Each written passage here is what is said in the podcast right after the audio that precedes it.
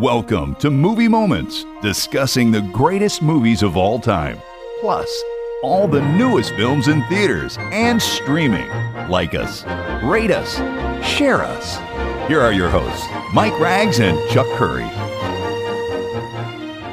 Well, hello again, everybody. It is Movie Moments. Mike Ragz and Chuck Curry talking about the greatest movies of all time. And wherever you've downloaded us, Spotify, Apple, or wherever, just make sure you tell your friends about us and share us like and review us. Of course, uh, first weekend in December as we get to, closer to Christmas, and we got a couple of very, well, actually a few very special guests on the show today.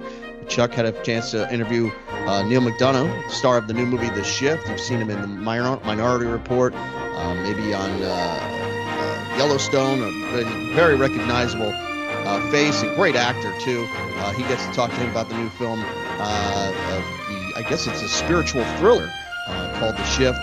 Talk about that. And he had a real good uh, conversation with the three creators of Cobra Kai Josh Heald, Jon Hurwitz, and Hayden Schlossberg. They have a new show out on Netflix, which I got a chance to watch a few episodes of called Obliterated. Uh, plus, Chuck, I, I watched Candy Cane Lane with Eddie Murphy on Prime Video, which was released this weekend as well. But let's say hi to Chuck first and foremost. Chuck, how you doing, my friend? I'm doing really well, Mike. Good to be on with you again. Yeah, uh, you know, I watched Candy Cane Lane because basically, I mean, it's quiet at the theaters this weekend unless you want to see Beyonce's new uh, um, concert film, the action thriller, which is basically ripping off Die Hard called Silent Night, um, with a uh, a very appealing actor, but I don't think Joel Kinnaman's bringing people into the theaters, Chuck. You know, this is a movie I think uh, 20 years ago might have made a, a, a, minor dent at the box office. I, I unlike uh, the movie last year, uh, that had a hardcore action oriented Christmas theme. Yeah, with uh, Hopper, uh, with Hopper yeah, from uh, Stranger Things. Yeah, I, I don't think this is going to make the same dent. Although the Beyonce film did do five million dollars in its previous Thursday, although it's uh, they regard that as extremely front loaded, it's probably going to do about 20, 25 million in its opening weekend, which is no great shakes. That's good. That's a good opening. It's nobody expected to do the Taylor Swift concert uh, film number, but still, it's good for theaters. Obviously, it's good for for her because it's almost all cake that uh, box office. But I'm glad to see they're injecting different product into multiplexes. I think that's a positive. Um, not a positive is Eddie Murphy doing streaming films for Christmas. Chuck, um, Candy Cane Lane on Amazon Prime. Now look, is it a passable two hours? And yes, it is a two-hour running time for this film, which is part of the problem. But two hours I guess two hours and one minute. Yeah, two hours and one minute. They needed that extra minute, and there's a blooper reel at the end too to help, I guess, get you through the last minute there. Eddie Murphy, of course, uh, kind of he sold out to the streaming services, Netflix and Prime Video, but I can't see this movie being released in theaters. Chuck, um, it's just very, very, very average. A passable holiday film about Christmas decorating contest on a street. Um, he signs a deal with an elf, and he could be uh, transported into a miniature glass ornament if he doesn't do. I don't even know what they're trying to accomplish here. Uh, it you know it's it's fascinating to watch Eddie in this film. Oh, he looks great. He really looks good. He has some funny throwaway stuff, and you can tell that uh, he has some timing still at the end when uh, David Alan Green Grier shows up as Santa Claus. But it's just, you know, for families on Christmas to watch. Yeah, I mean, it's there, it'll be the only year they watch it because it's not going to be very memorable moving forward. Um, I'd recommend going back and watching Christmas Chronicles with Kurt Russell if you wanted a new Christmas holiday movie, or even the Spirited movie from last year, the musical with Ryan Reynolds and Will Ferrell.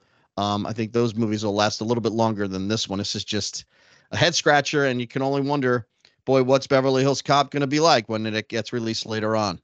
I got to tell you, I actually put it on last night um, at my at my business because I was curious to see what it was like. I didn't watch the whole thing, but I did watch uh, a sizable amount of it, and I, I thought it is watchable, but is not uh, good enough to be released theatrical. I, I, I sat there somewhat shaking my head in realizing that these streamers like Amazon, unfortunately, they're just interested in content. I don't think yep. they really care about. Yep. I don't think they care about these movies having uh, a legacy. And, and you know what they're turning into? Year year.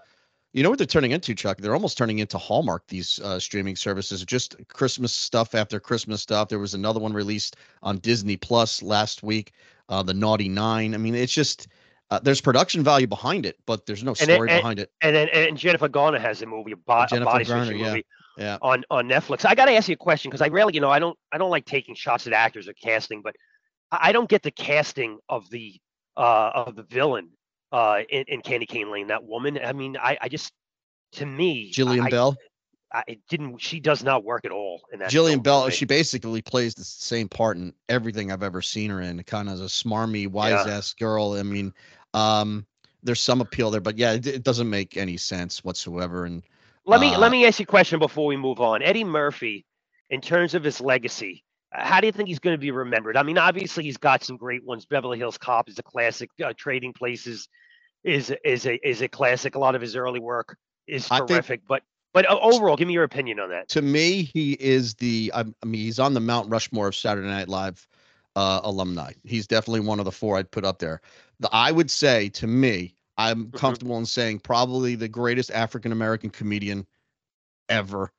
Um, and that that would to me include his stand up, which is classic, but also on on film and even TV. So, I mean, tell me somebody who's bigger. I mean, somebody might have argued Bill Cosby, but we can't. We're not going to do that anymore. But to me, the greatest African American comedian entertainer ever in the movies or on TV. Tell me, tell me who's di- it- tell me who's better, uh, and I'll No, argue. I- you.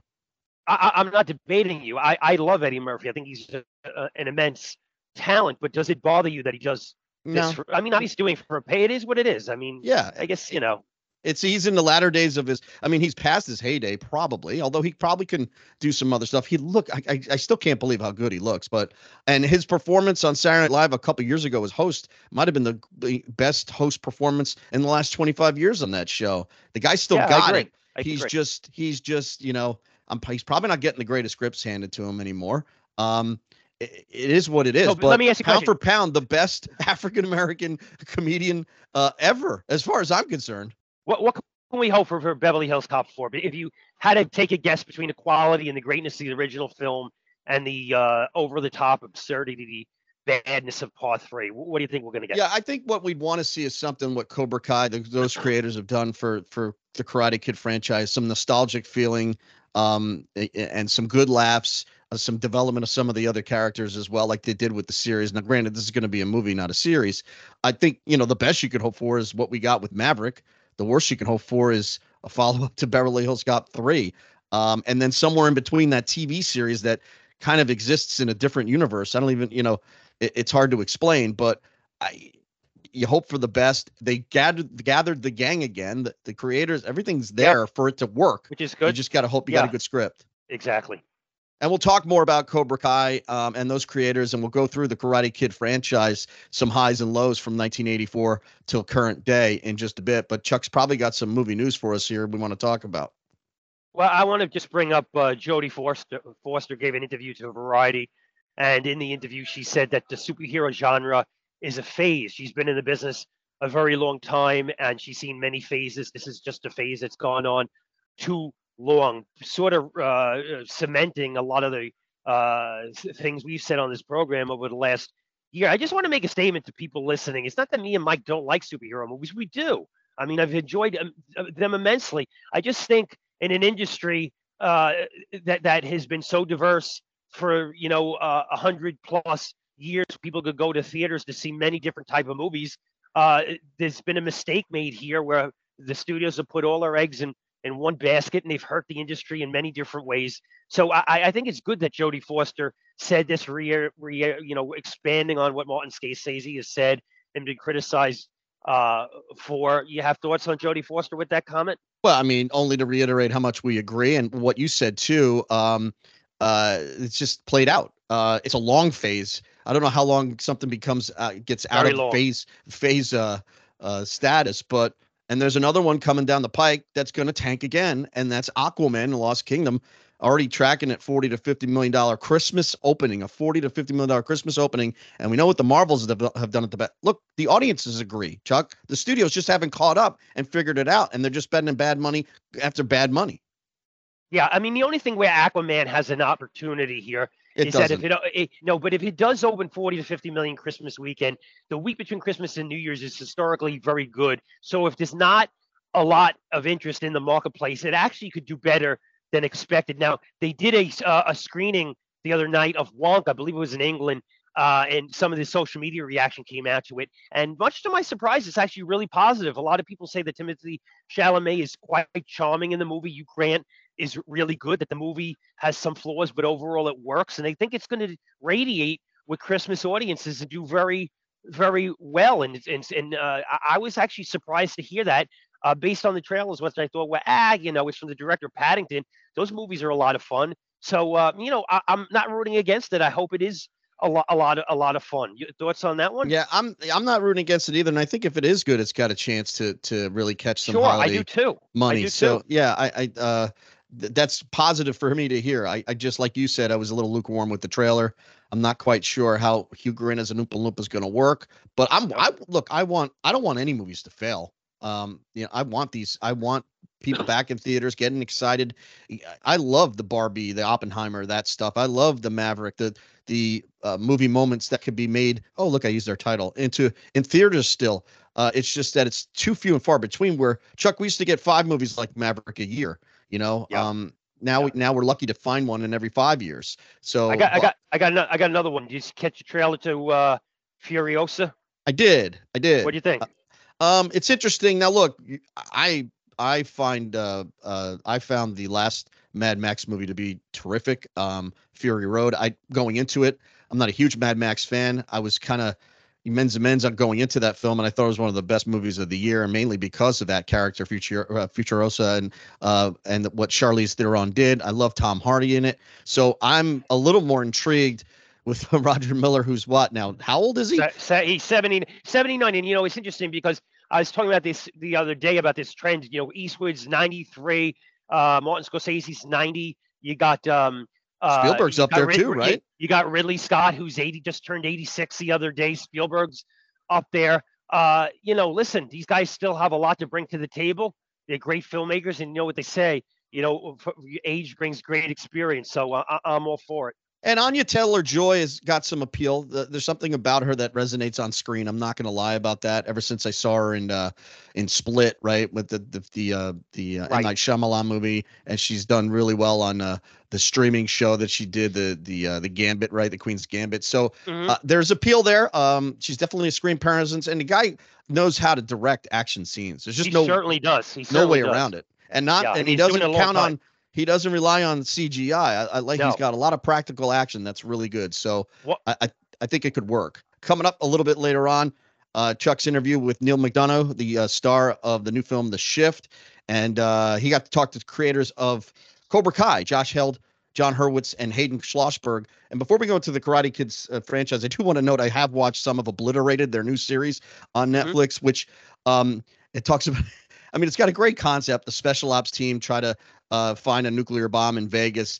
They deactivate it, they get it, they save the day, and they go out and celebrate that night in Vegas, only to find out that that bomb was a fake, and there's really still a bomb in in uh, Vegas. And in the overnight hours, they have to track down the bomb while they're overcoming, um, you know, drugs, alcohol. So it's like The Hangover meets Mission Impossible. There's some appeal to it, mostly unnamed actors in, in the leads here, um, and C. Thomas Howell over the top, where in in one in episode one we get to see all, and I mean all of C. Thomas Howell. And in episode two, he's basically weekend at Bernie's. He's so passed out, they're just carrying him around.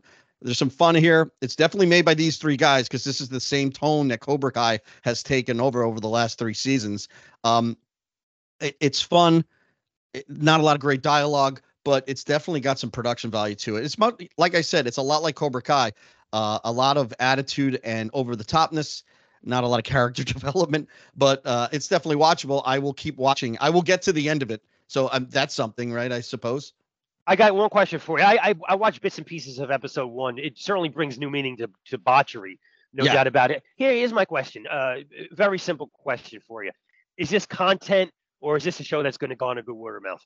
Boy, it's hard to say. It's very rated R, so it's very adult oriented, which is kind of nice too. It doesn't pull any punches. It's not afraid Mhm. to be unwoke and all that kind of fun stuff. So I think there might be something there. I just, uh, you know, it, it's the, the it's saturated, uh, you know, right now. Actually, Netflix has done a real good job recently of releasing a lot of real good material. That's what worries me. There's just so much to watch, Chuck. It's just like how can one stand out when there's all right, there's five other streaming services, they're all releasing stuff. Not a, let alone Netflix has so many things in their queue.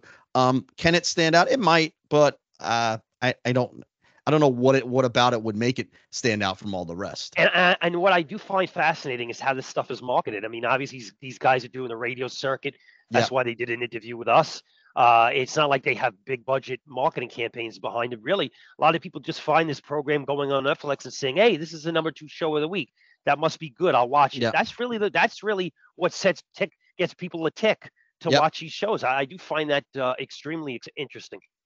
Well, let's go back to 1984, Chuck. And I remember my sister uh, coming to me and saying, "Mike, you got to see the Karate Kid. It's it's so good. It's just like Rocky." And I'm like, "Yeah, you know, like whatever. High school kid learning karate in California. What I With that, I'm not a big Ralph Macchio fan. And The Outsiders, I guess he was good in that. I'll go see it. What the hell? Yeah, even the directors from the Rocky one. Oh, so maybe it's got a chance. And uh, boy, it uh, it caught on in our favorite movie year of all 1984 it might stand out at the top as one of the best of the year. Um, karate kid garnered an oscar nomination for pat morita.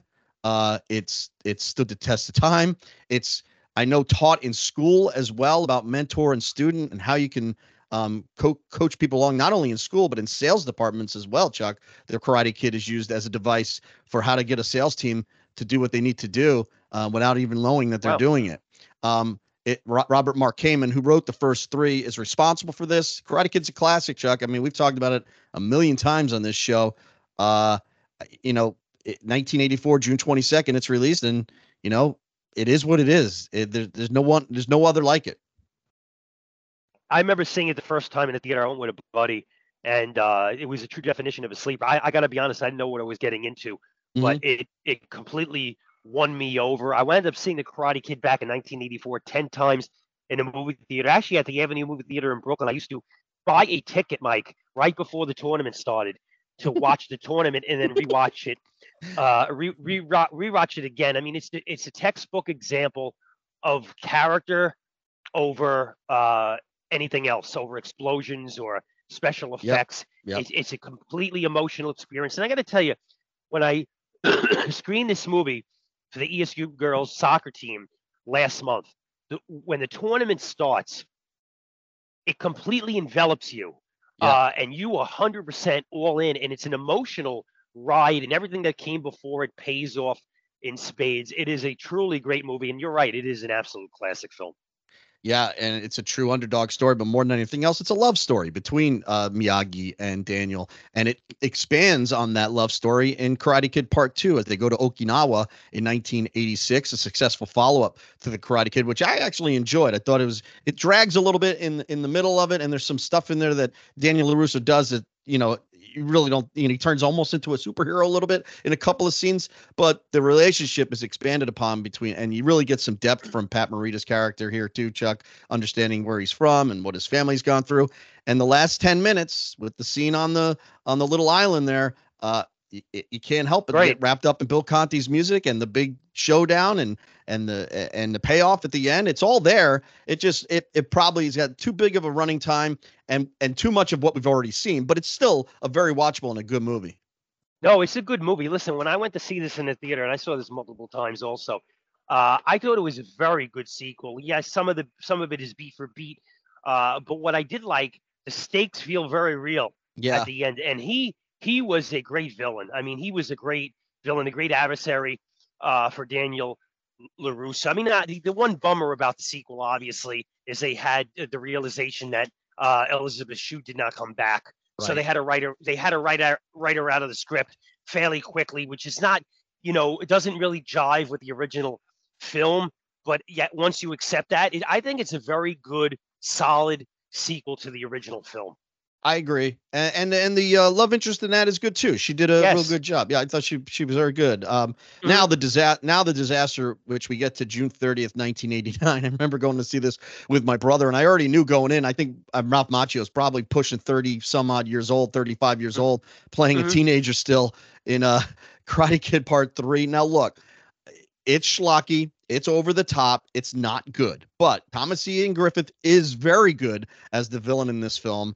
The but the implausibility of the tournament, the All Valley tournament, what Daniel LaRusso has to do to win it is is just it's so funny it's so shockingly over the top. Not only does he not have to compete in the entire tournament, Chuck, not only does he have to just get through the uh, the match against the bad guy, but all he has to do is one punch in overtime. That all these new rules that pop up in the All Valley tournament, and it's just one year later on. The fact that we're supposed to believe it's one year later on, and what happens in this tournament, and look, Ralph Macchio is is almost a cartoon character of himself in this film because he's so old, he's so lanky, he's so nerdy. It just does it doesn't work, Chuck. And and Pat Morita does all he could to keep it all together. I will say, Thomas Ian Griffith is a good foe, but boy, oh boy, it's this movie's laughable now. Of all the things it tried to do. Here's what I, here's what I'll say about this film. When I went to see it, this is one of I think three movies where the 35 millimeter reel broke in the middle of the movie and they had to and, and they had to tape it back and fix it. I do think this movie has entertainment value. Uh, but I agree with most of the points you made. It almost felt like director John G. Avildsen, he got tired. Yeah. I hate to say he I hate to I, I never use I never like to use the word or the phrase phone it in, but it sort of felt like he was phoning it in based on that ending because that ending, you know, we both talk about like um Jurassic Park 3. It was almost like the the, the, the reel fell off in the third act like there's got to be more to this than there is, and it feels so quick, so short. Like John G. Avildsen said, you know what?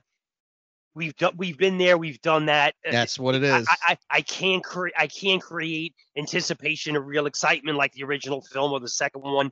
And I just took a couple shortcuts and let's get out of here.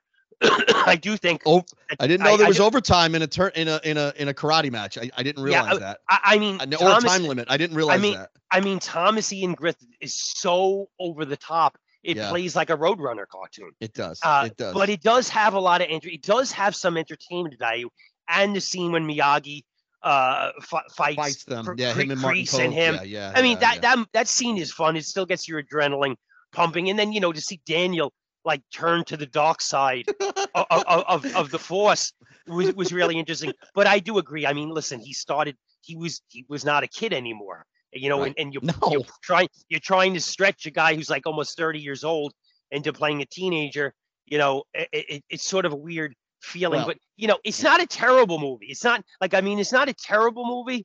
It's it basically, it's like a two out of four star movie for me. It's, it's very watchable, but in comparison to the first two, uh, it's it's a step down, no doubt. Now, a uh, big uh, a big years, step down from the first one. Well, yeah, and five years later, ten years after the original, uh, Christopher Kane would take over as director. Mark Lee would write, and Jerry mm-hmm. Weintraub would produce again.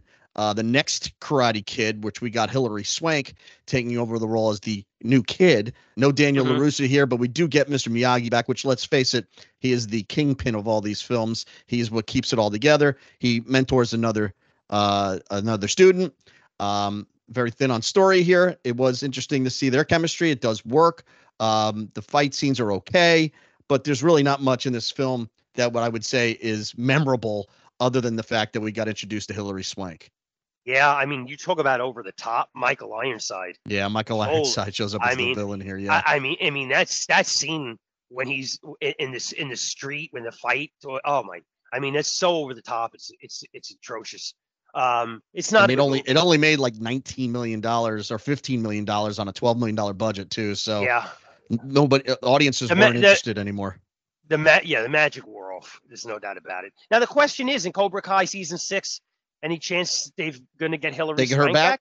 I mean, yeah. they got everybody else back. Elizabeth Shue came back too. I mean, I, I, don't see why not. Uh, yeah, it, it, she does still do, do film work and she's popped up on a couple of Netflix series. I I mean, I never say never.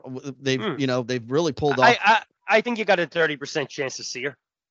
Um, one more note, and we talked a little bit about it last week, is the because we talked about the new film coming uh, out in December of 2024, the sixth edition. But the Karate Kid did come out in 2010 with uh, Jackie Chan and uh, and of course Will Smith's son, Jaden Smith, in the lead. We both enjoyed it. Um, different yeah, like location, it. different uh, uh, theme, but uh, because it's not even karate they're doing in this film. Uh, but it's it's a good movie. It's not a bad movie. I, I enjoyed no, it. I liked it, and, it made Jackie some money Chan too. It made a lot of I money. Thought ja- I thought Jackie I thought Jackie Chan was excellent in the film. Yeah. But I thought it was good, solid. It's not, you know, it's not as it's not. If you ask me to watch one Karate Kid on the big screen, it's always going to be the original '84 film. But this is a good film. And, uh, you know, as we head towards the interview with Josh Heald, Jon Hurwitz, and Hayden Schlossberg, which you had a chance to do this week, um, just a note on Cobra Kai and uh, my feelings on it. Um, I think it definitely jumped the shark. Uh, season four on one, two, and three are fantastic with some really high notes in season two. I just think, I mean, the amount of rage these kids show by season five. I mean, they're ready to snap it. And you know, you say hi to them, they're like, "Let's go, we're fighting. I hate you." I'm like, it just to me, these guys have gotten a little bit out of the uh the essence of what made the first couple of seasons here special. Characters we know get developed even more. Um, the the uh, what they did with William Zabka is just mind-bogglingly great. They made oh, Johnny oh, yeah, Lawrence great. a sympathetic character. Um, that, that's, what makes, that's, that's, what makes it special the first couple seasons. I just think once they got all these kids and all they're doing is fighting, to me it got a little too soap opera and cartoonish, and it got away from from. I hope they get back to it for this final season, but it gotten away from the magic that they captured in those first couple seasons on YouTube, and then that third season on Netflix. You know, I almost forgot. You know, when I interviewed these guys, I did a little prep. I almost forgot that it originated on on uh, YouTube Red. Yeah. You know, and and it, and it did very well. And then obviously it was a coup for Netflix to obtain the uh, property. But there's no doubt those guys are they're talented guys. Who have a, they're they're in the driver's seat over at Netflix. Probably could pitch any product, uh, any project that they uh, want at this point. And the, and and there's no doubt about it too. They love the content that they're doing. They love this uh, story. They love these characters, and it was so apparent in the first few episodes. They hit every note of nostalgia possible. Um, they've just gotten away from nostalgia and they've gone into total um, fight mode. I guess is is what I. Uh, but it wasn't. It's enjoyable to see Martin Kove and Thomas Ian Griffith and all these guys hamming up and be back and be part of our lives still. It's just the kids. I mean, the amount of fighting they do on this series is just ridiculous. Yeah. I, know, I, I missed the All Valley tournament. Yeah, I got to tell you, when I interviewed them, I did press them on one question, which they kicked back at me. I asked them about the possibility of Netflix test screening the last episode of Cobra Kai to make sure the fan base accepts it. And I, and their answer I thought was uh, pretty interesting. All right, well, let's go to that interview now with Chuck and and the creators of Cobra Kai. On the line today, three very special guests: Josh Heald, Jon Hurwitz, and uh, Hayden Schlossberg, the creators and showrunners of the immensely popular show on Netflix, Cobra Kai, which will start shooting its sixth season, I believe, and will air at the tail end of 2024. The guys are currently promoting their new show on Netflix, which airs this Thursday night, November 30th. It's t- titled Obliterated. I'm looking forward very much. That, guys, thank you very much for coming on the program. It's good to be here. Okay, I got a chance to watch the trailer to this new show, and in the press release, it says it's a cross between The Hangover uh, meets 24. When I watched the trailer, I got to be honest with you, I'm 57 years old. I'm a big product of the 1980s. And the first thing that popped in my in my mind when I watched the trailer, which I thought was awesome, by the way, was Bachelor Party from 1984 with Tom Hanks. What inspired you guys? I'm sure you had a lot of ideas for different shows that you want to might want to produce. Why this one? Why did you want to do this one? What inspired you to do it?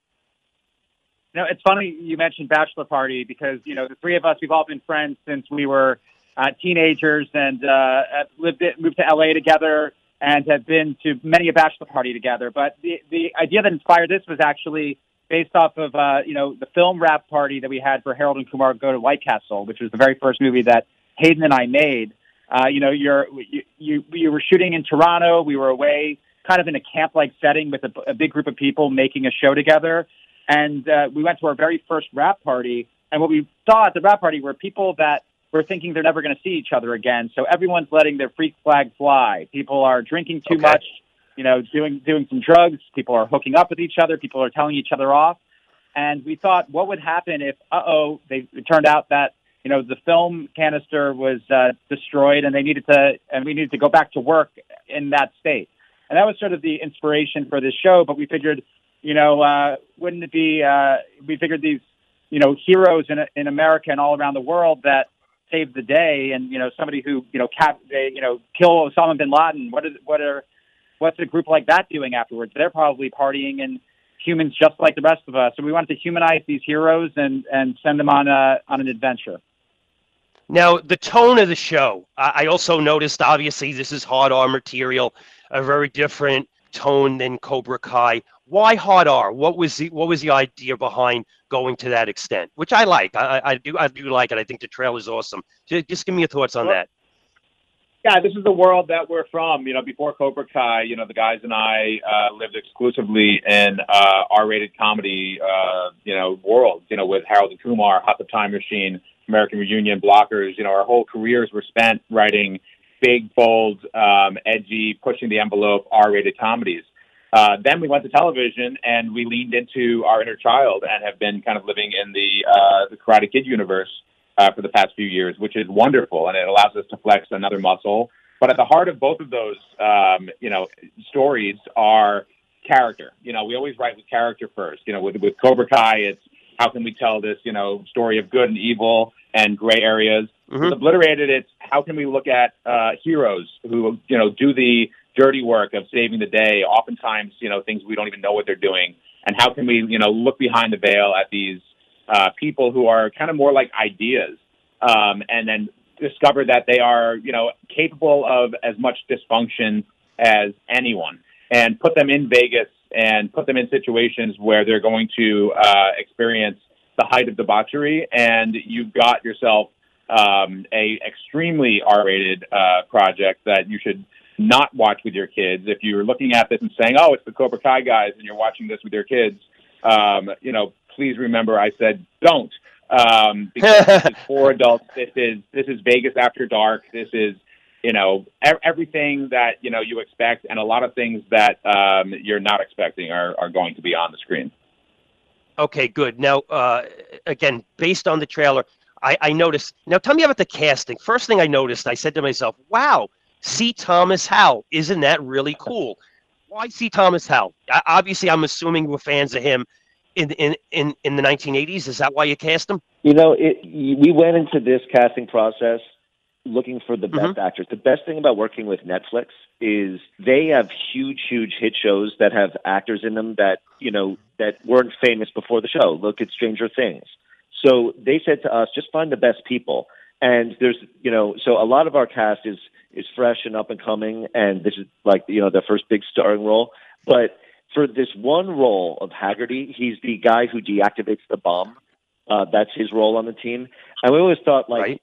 that that job is so you have to be such a wild person to have that as your as your living. Um, and we like the idea of like this seasoned old veteran who's just like when you have like the the most difficult bomb, you you bring this guy out and we so we just started looking around and we saw C. Thomas Howell. Uh, we we had not seen him in in a while, and he just has this crazed kind of wild look. And we thought, mm-hmm. you know what? He just is. He looks like the guy in our that we're picturing. And when he auditioned, he just it reminded us when we cast uh, Neil Patrick Harris and Harold and Kumar back in the day. It's just like, whoa, nobody's going to see, nobody's ever seen C. Thomas Howell this way. And I can tell you, right. you'll see more of C. Thomas Howell on this show than you've ever seen before. cool. I, I, listen, I, I'm certainly uh, a C. Thomas Howell fan. I, I'll tell you a quick footnote. My all-time favorite film is The Poseidon Adventure from 1972. C. Thomas Howell's father, Chris Howell, were actually was on deck next to Leslie Nielsen when the 90 foot tidal wave uh, hit the SS Poseidon back in 1972. I think that's why he was cast in the TV remake, the Hallmark remake of the Poseidon Adventure uh, in 2005. Uh, so, another question to you guys, Josh, John, and, and Hayden. In terms of action, what has inspired you in terms of action movies to uh, in, in, in feature films to get ideas for, for this show? What, what are your favorite action films?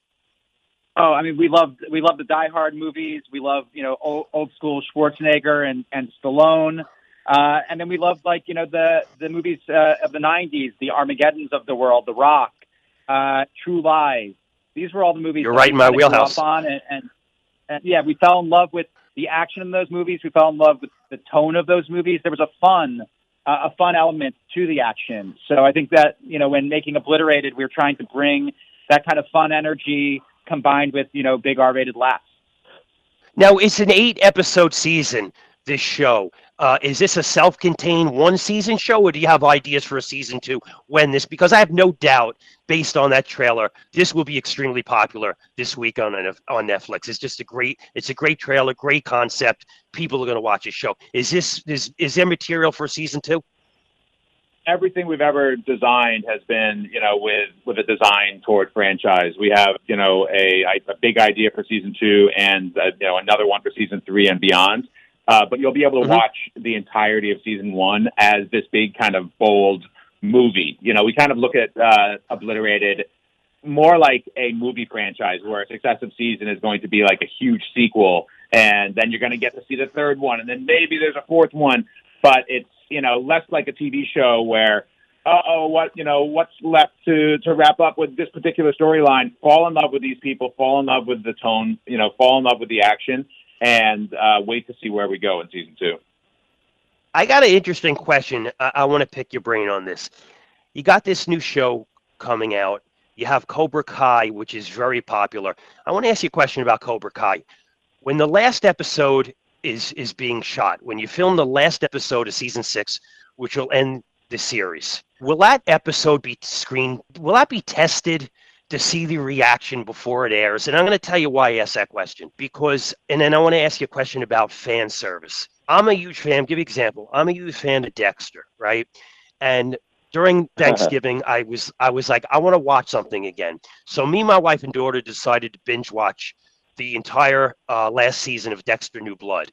And I thought the hmm. season was absolutely great. I loved every minute of it until the last 15 minutes of episode 10, which where I felt that the showrunner went off the rail rails and did a disservice to the character, which millions of people love, right?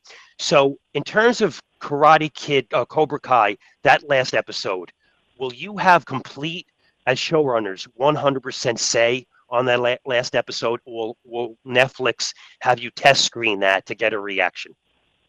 I, I don't think that we're going to test screen it only because we've never done that with any episode of this show. I mean, sometimes okay. Netflix will do their own test screenings that we, you know, are not, uh, you know, like even present to just to do stuff for their marketing.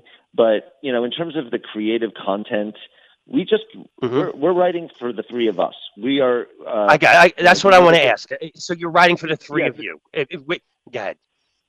That's it. I'm saying there's a huge audience out there. We know it, but we built this mm-hmm. audience, this huge audience, mm-hmm. based on what right. we like, and so this is going to be an ending that the three of us would like. And thus far, that has worked the whole way through. If all of a sudden in the last episode, it, it's like there's some sort of discrepancy, you know, it would be shocking to us. So I think we're just going to do the same thing that we've done the whole way through. And I, I don't see Netflix, uh, you know, treating it any differently. I, I'm just, I just, I'm just curious of that because I know you know there's always a that debate about fan service. What exactly do you give the fans? Everything they want? Do you try to throw twists? And hooks and really what is the best strategy not you know to please the fan base and should you please the fan base 100% or should you give them something fresh and original? I, I think that's an interesting discussion. Give me your ideas. I, I was uh, reading an interview about you guys online and talking about the possibility of you guys doing a ferris bueller spin-off. Uh, could you expand on that idea? Is that a reality yeah, so it's called uh, Sam and Victor's Day Off, and it follows uh, the same day as Ferris Bueller's Day Off, but from the point of view of the, the valets that you meet very briefly in the movie, the guys who steal the car and go on their own joyride. We've always been fascinated by those characters. We've always liked the, the you know side characters or minor characters. I mean, even look at you know Cobra Kai, which was taking kind of the bully from the Karate Kid and putting him front and center. Uh, so this is actually it's a feature idea. It's in process right now. We're working with a, a team over at, at, Paramount on it. We have a, a script that's uh, undergoing uh, some changes, and we're circling a, a, director right now. I can't tell you specifically a timeline as to when it's happening, okay. but it's something that we're really excited about. That we think uh, you know fans of uh, Ferris Bueller should love, but you get to see a different side of of 1980s uh, uh, Chicago than you you saw typically in the John Hughes movies. That sounds uh, awesome to me. I want to get your idea on this. Uh, um, uh, in 2016, I'm associated with a nonprofit movie theater. I'm actually doing this interview in Pennsylvania with you in East Stroudsburg, Pennsylvania. And I, I, I cultivate a lot of classic revivals. So in 2016, I did a revival of The Karate Kid. And there was a board member who went to college with John G. Avildsen, the director of The Karate Kid. So I said to him, Is there a possibility you can get in contact with John to do a taped introduction to the audience before the before we screen it? So the next day I get an email from John G. Avildsen and he says, Hey Chuck, how you doing? What do you need? And I said, John, I'm doing a revival of the Karate Kid. Uh, do you think you would have time to do a taped introduction? And he said, sure. So for over the next week, in a series of emails, John corresponded with me, and he wound up doing an eight-minute taped introduction with behind-the-scenes stuff, and it was absolutely awesome and extremely flattering. So I asked him a question. One question, I said, I need to know the answer to this question. I said, why did you cast Ralph Macchio as Daniel LaRusso? And he said, Chuck, the reason I cast him is because one, the studio want, wanted Robert Downey Jr. And I said, Really? He said, Yes. And he said, The reason I fought for Ralph Macchio as Daniel LaRusso is because he possessed the quality that I wanted. And it was he had vulnerability. He was vulnerable. And that's what I wanted. And that's why I want, won out. And he was cast. What do you think of that thought that, that John said that? Do you, you find that accurate? Absolutely. I mean, we were six years old when we saw The Karate Kid in 1984, and you know, as kids, you you just respond to the Daniel character. You know, he has so much built-in sympathy. You feel terrible for him. Um, you know, he's having you know a no good, very bad, uh, horrible uh, introduction to Southern California. Um, the three of us are from Jersey, so it was even you know that much closer to home. The idea of going to this far off land where everyone was blonde and uh, nobody liked you for some reason and they had karate gangs. So I mean, there, there was you know very little not to love about um, you know Ralph's portrayal of Daniel, and then you know that relationship that uh, Daniel forms with Miyagi. Um, you know, it's undeniable. I can't imagine you know that duo as anyone other than Pat and Ralph, and it's been I w- you know a lifelong dream fulfilled for us to be able to work with uh, with Ralph on Cobra Kai. I agree. I actually saw uh, Karate Kid uh, back in the theater in 1984 ten times in the theater. It's one of my all-time favorite films. Listen, guys, Josh, John, Hayden, new show, Obliterated, coming out this Thursday on Netflix. An absolute pleasure. Best of luck. Uh, you guys are awesome. Uh, thanks, thanks so much. You too.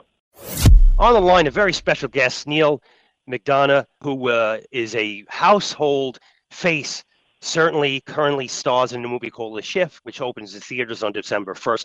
Most people would know Neal for his great work in, in shows like Band of Band of Brothers, which he did for HBO, uh, Suits, Yellowstone, and uh, Steven Spielberg's uh, one of Steven Spielberg's films. Uh, Neal, thanks for coming on the show. Pleasure to speak to you.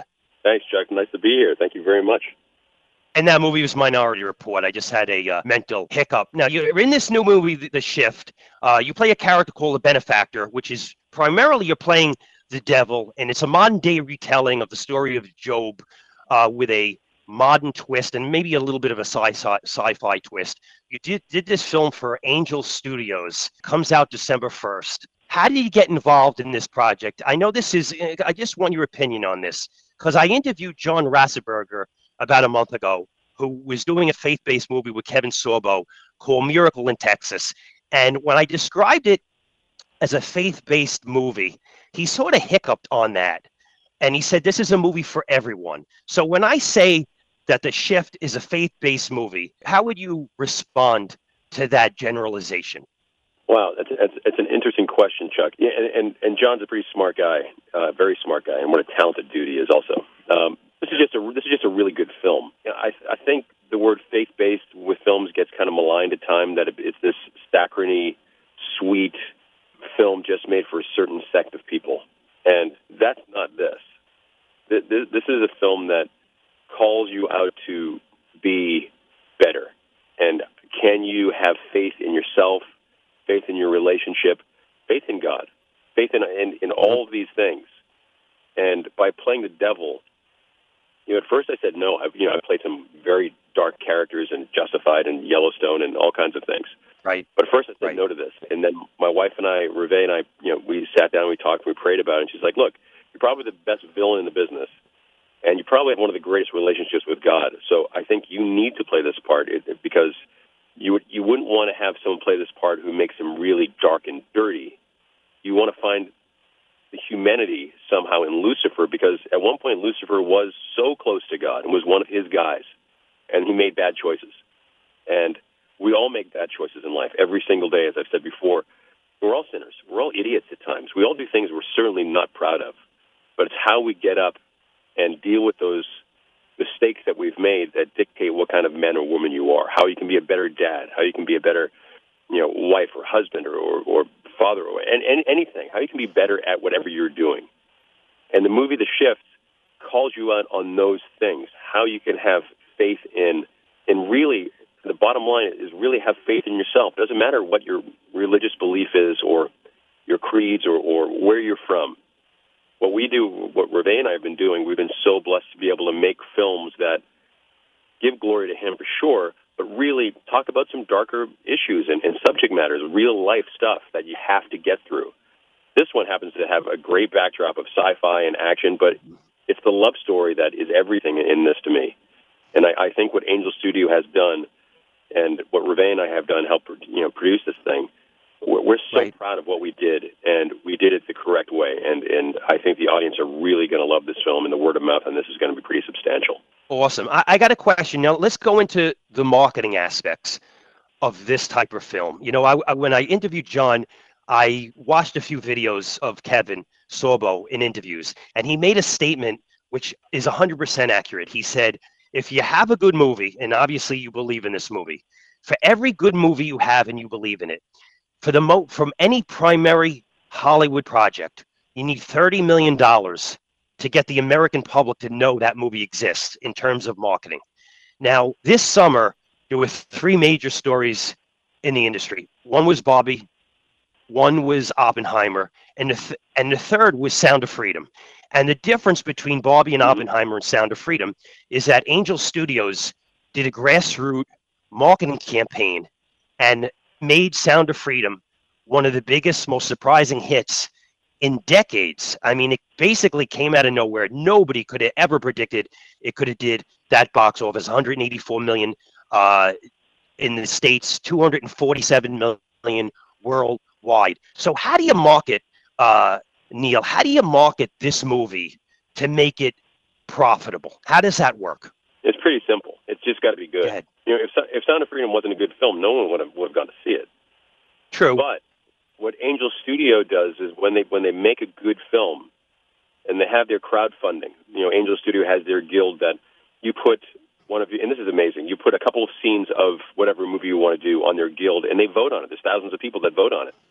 And once they get okay. that 50% approval rating, then the crowdfunding goes in and the Angel Acceleration Fund comes in and they match the funds. And then they make the film.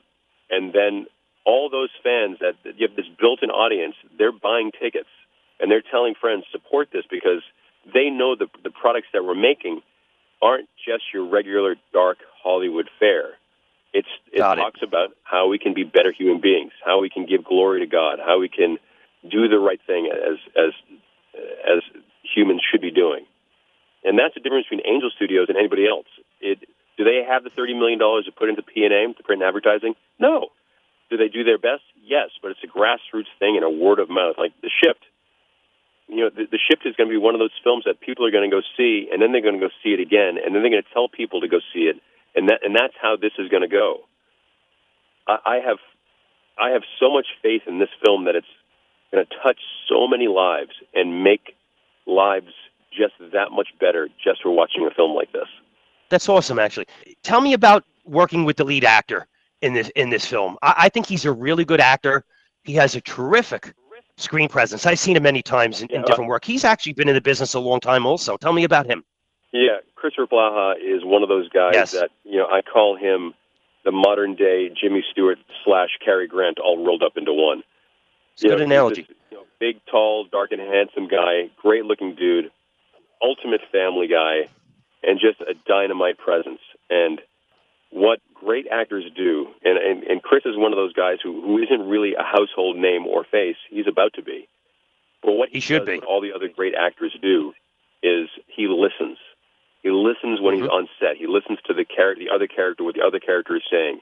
He's in the situation. He immerses himself in the, in in whatever is going on in the scene, and he's great at it. And then Sean Astin is, you know, I don't think ever Sean Astin's ever played a part like this before, and he's so good in it that it's just one of those films that you know, it's the little engine that could, and you know, it's not a huge budgeted film, but it puts all the special effects, all this, everything. It, you know, this wasn't a, movie about getting paid big money.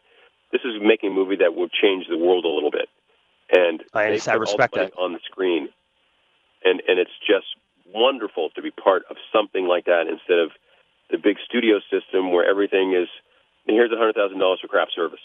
Well, right. You know, here's this and, and, and all the fat that gets that's gets cut off when you make a film like this with Angel Studios. We concentrate on telling the story at the highest possible way we can, and with Sound of Freedom, with The Chosen, with all the projects that they have, Angel Studio really is changing the mold, changing the way we make films and I, I'm so blessed to be part of their system. So I, I want to pick your idea on this as on the industry in general. Post COVID, now I've been doing a spot on on film, on radio for around 30 years. I've never seen an industry change so dramatically, and there's a lot of things about it that I don't like. I, I don't like the way that the studio system shunned movie theaters, basically turned their back on movie, movie theaters post COVID. Uh, I, I know the, the innovation of streaming has a lot of positives, and you know, the show you were involved in, Suits, has regained a completely new generational audience. I think that's awesome for streaming. But I also think that the direction of primarily putting all the eggs in a simple basket of superhero movies was a horrendous idea that's going to haunt them for the next decades.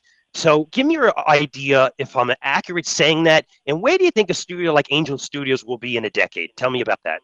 Angel Studios will be lasting in a decade. And here's why.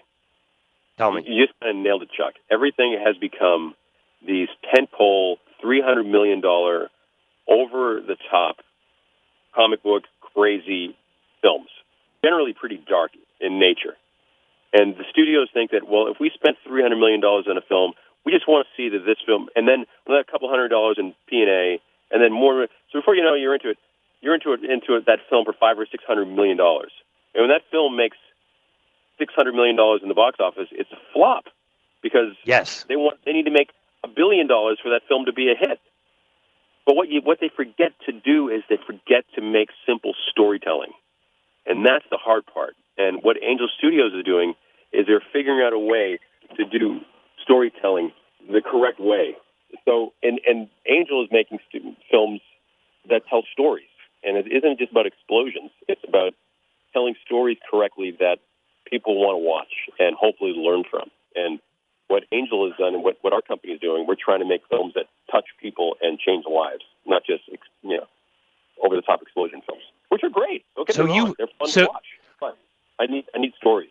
Understood. So you feel going forward, this is going to going to be a big part of your future career, doing films like this you know, we're Ruvé and I are making about to make our fifth film now. What we're trying to do is just trying to tell great stories that give hope.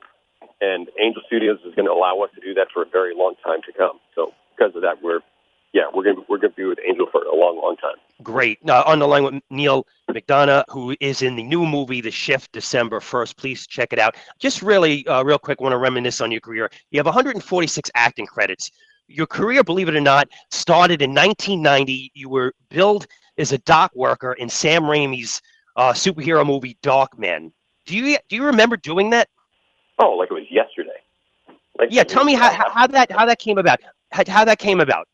I was in college, and mm-hmm. a friend of mine, uh, uh, the casting or a friend of the family, was a casting director, distant kind of friend ish. Never met the lady, but I went in and auditioned for dock worker number two, and I got the part. And uh, and and that was that was the first role that I ever met, you know, ever had, and I met Sam, and then went back and I think I finished up college and came back out, and then uh, my one of my first auditions was to play Lou Gehrig in the Babe Ruth story, and I got and I got the part, and I, th- I think a lot of it was when I auditioned for Sam. He said, "Do you have anything?" And I did a you know Shakespearean soliloquy for him. He's like, "Oh my gosh, you're way too talented for this small role," and you know, we were on set. We talked a lot. We talked a lot about confidence, and Sam was was really kind of you know, I'm not sure, sure if he remembers it because it was so long ago, but kind of an integral part in believing in yourself and great things will happen because you've got so much talent. And I always believe, I always took that to heart. And confidence, if you can go through life with confidence, that's great. If you have talent and confidence, what's going to stop you? So that that's where I've been my whole life, and uh, I've been just blessed to, to have the career that I've had. Two other things. I, I was watching a clip of you uh, in the uh, last night uh, in the movie Angels in the Outfield, which you did in 1994. Uh, you played this wacky, hyperactive relief pitcher. I got to tell you, when I was watching the cl- clips, I was laughing. You were really, really funny in that in that movie. Thoughts on that one? Yeah, Angels Angels was was, was awesome because it was uh, it was right after my mom passed away, and you know I just I, I maybe I just ratcheted my confidence up in my belief, or I just had an angel on my shoulder uh, in my wow. mom, and that when, when I did the film, I just I, I wanted to just be as funny and steal as many scenes as possible so people would notice Neal McDonough, and and, uh, and it kind of worked. You know, so last question: Band of Brothers. What did that mean to your career? Everything. I wouldn't be here without Band of Brothers. I met my wife doing Band of tell, Brothers. T- uh, tell me. Uh, all the guys in the show are some of my best pals. I got to play Buck Compton, who became like another father figure to me. I, it was it was the greatest thing. Everything will come in second place behind Ben. I don't care what it is. Everything will come in second place because Band of Brothers, you know, working for Steven Spielberg and Tom Hanks, telling the greatest story of the greatest generation of all time how do you beat that? I, I don't think you can. And I was so blessed and fortunate to be part of something like that and, and to get to play a character that I did in Buck Compton. And and, t- and tell me about the pump up speech Tom Hanks gave the cast that really motivated you guys. Yeah, we, it was it was halfway through boot camp and there was a mutiny going on, and uh, I had already broken three teeth and busted up my toe and my thumb, and you wow. know, I, but I was enjoying it. I'm this gung ho American type of guy, so it was working for me. Uh, and then Tom Hanks showed up in a helicopter on the set with his castaway hair and beard, and it, he gave the speech as to why we owe it to all the men and women, not just of Easy Company, but of World War II, who gave their lives for us so we could have the freedoms that we have today. And that speech, which I called the speech, just mm-hmm. made us all realize we're not here just to be actors. We're here to tell the story at the best of our abilities, and we did. And because of Tom's speech, it, it became the greatest miniseries or show on television in, in the history of television, I believe. Yeah, listen, I loved it. Uh, it was great, a great, great piece of work. Uh, again, uh, Neal McDonough, who opens in the movie The Shift December 1st. I got to tell you, Neal, you're one of the nicest people uh, I've ever spoken to. I wish you the absolute best of luck. I got a really strong feeling this movie's going to hit. It's going to do well. Uh, pleasure to speak to you. Best of luck in all future endeavors. God bless you, Chuck. Thank you so much. You, you too. Thank you. Thanks for listening to Movie Moments with Chuck Curry and Mike Ragz. Download and listen to an archived show or be sure to subscribe to our podcast on Spotify, Apple, or wherever you listen to podcasts to hear our new episode.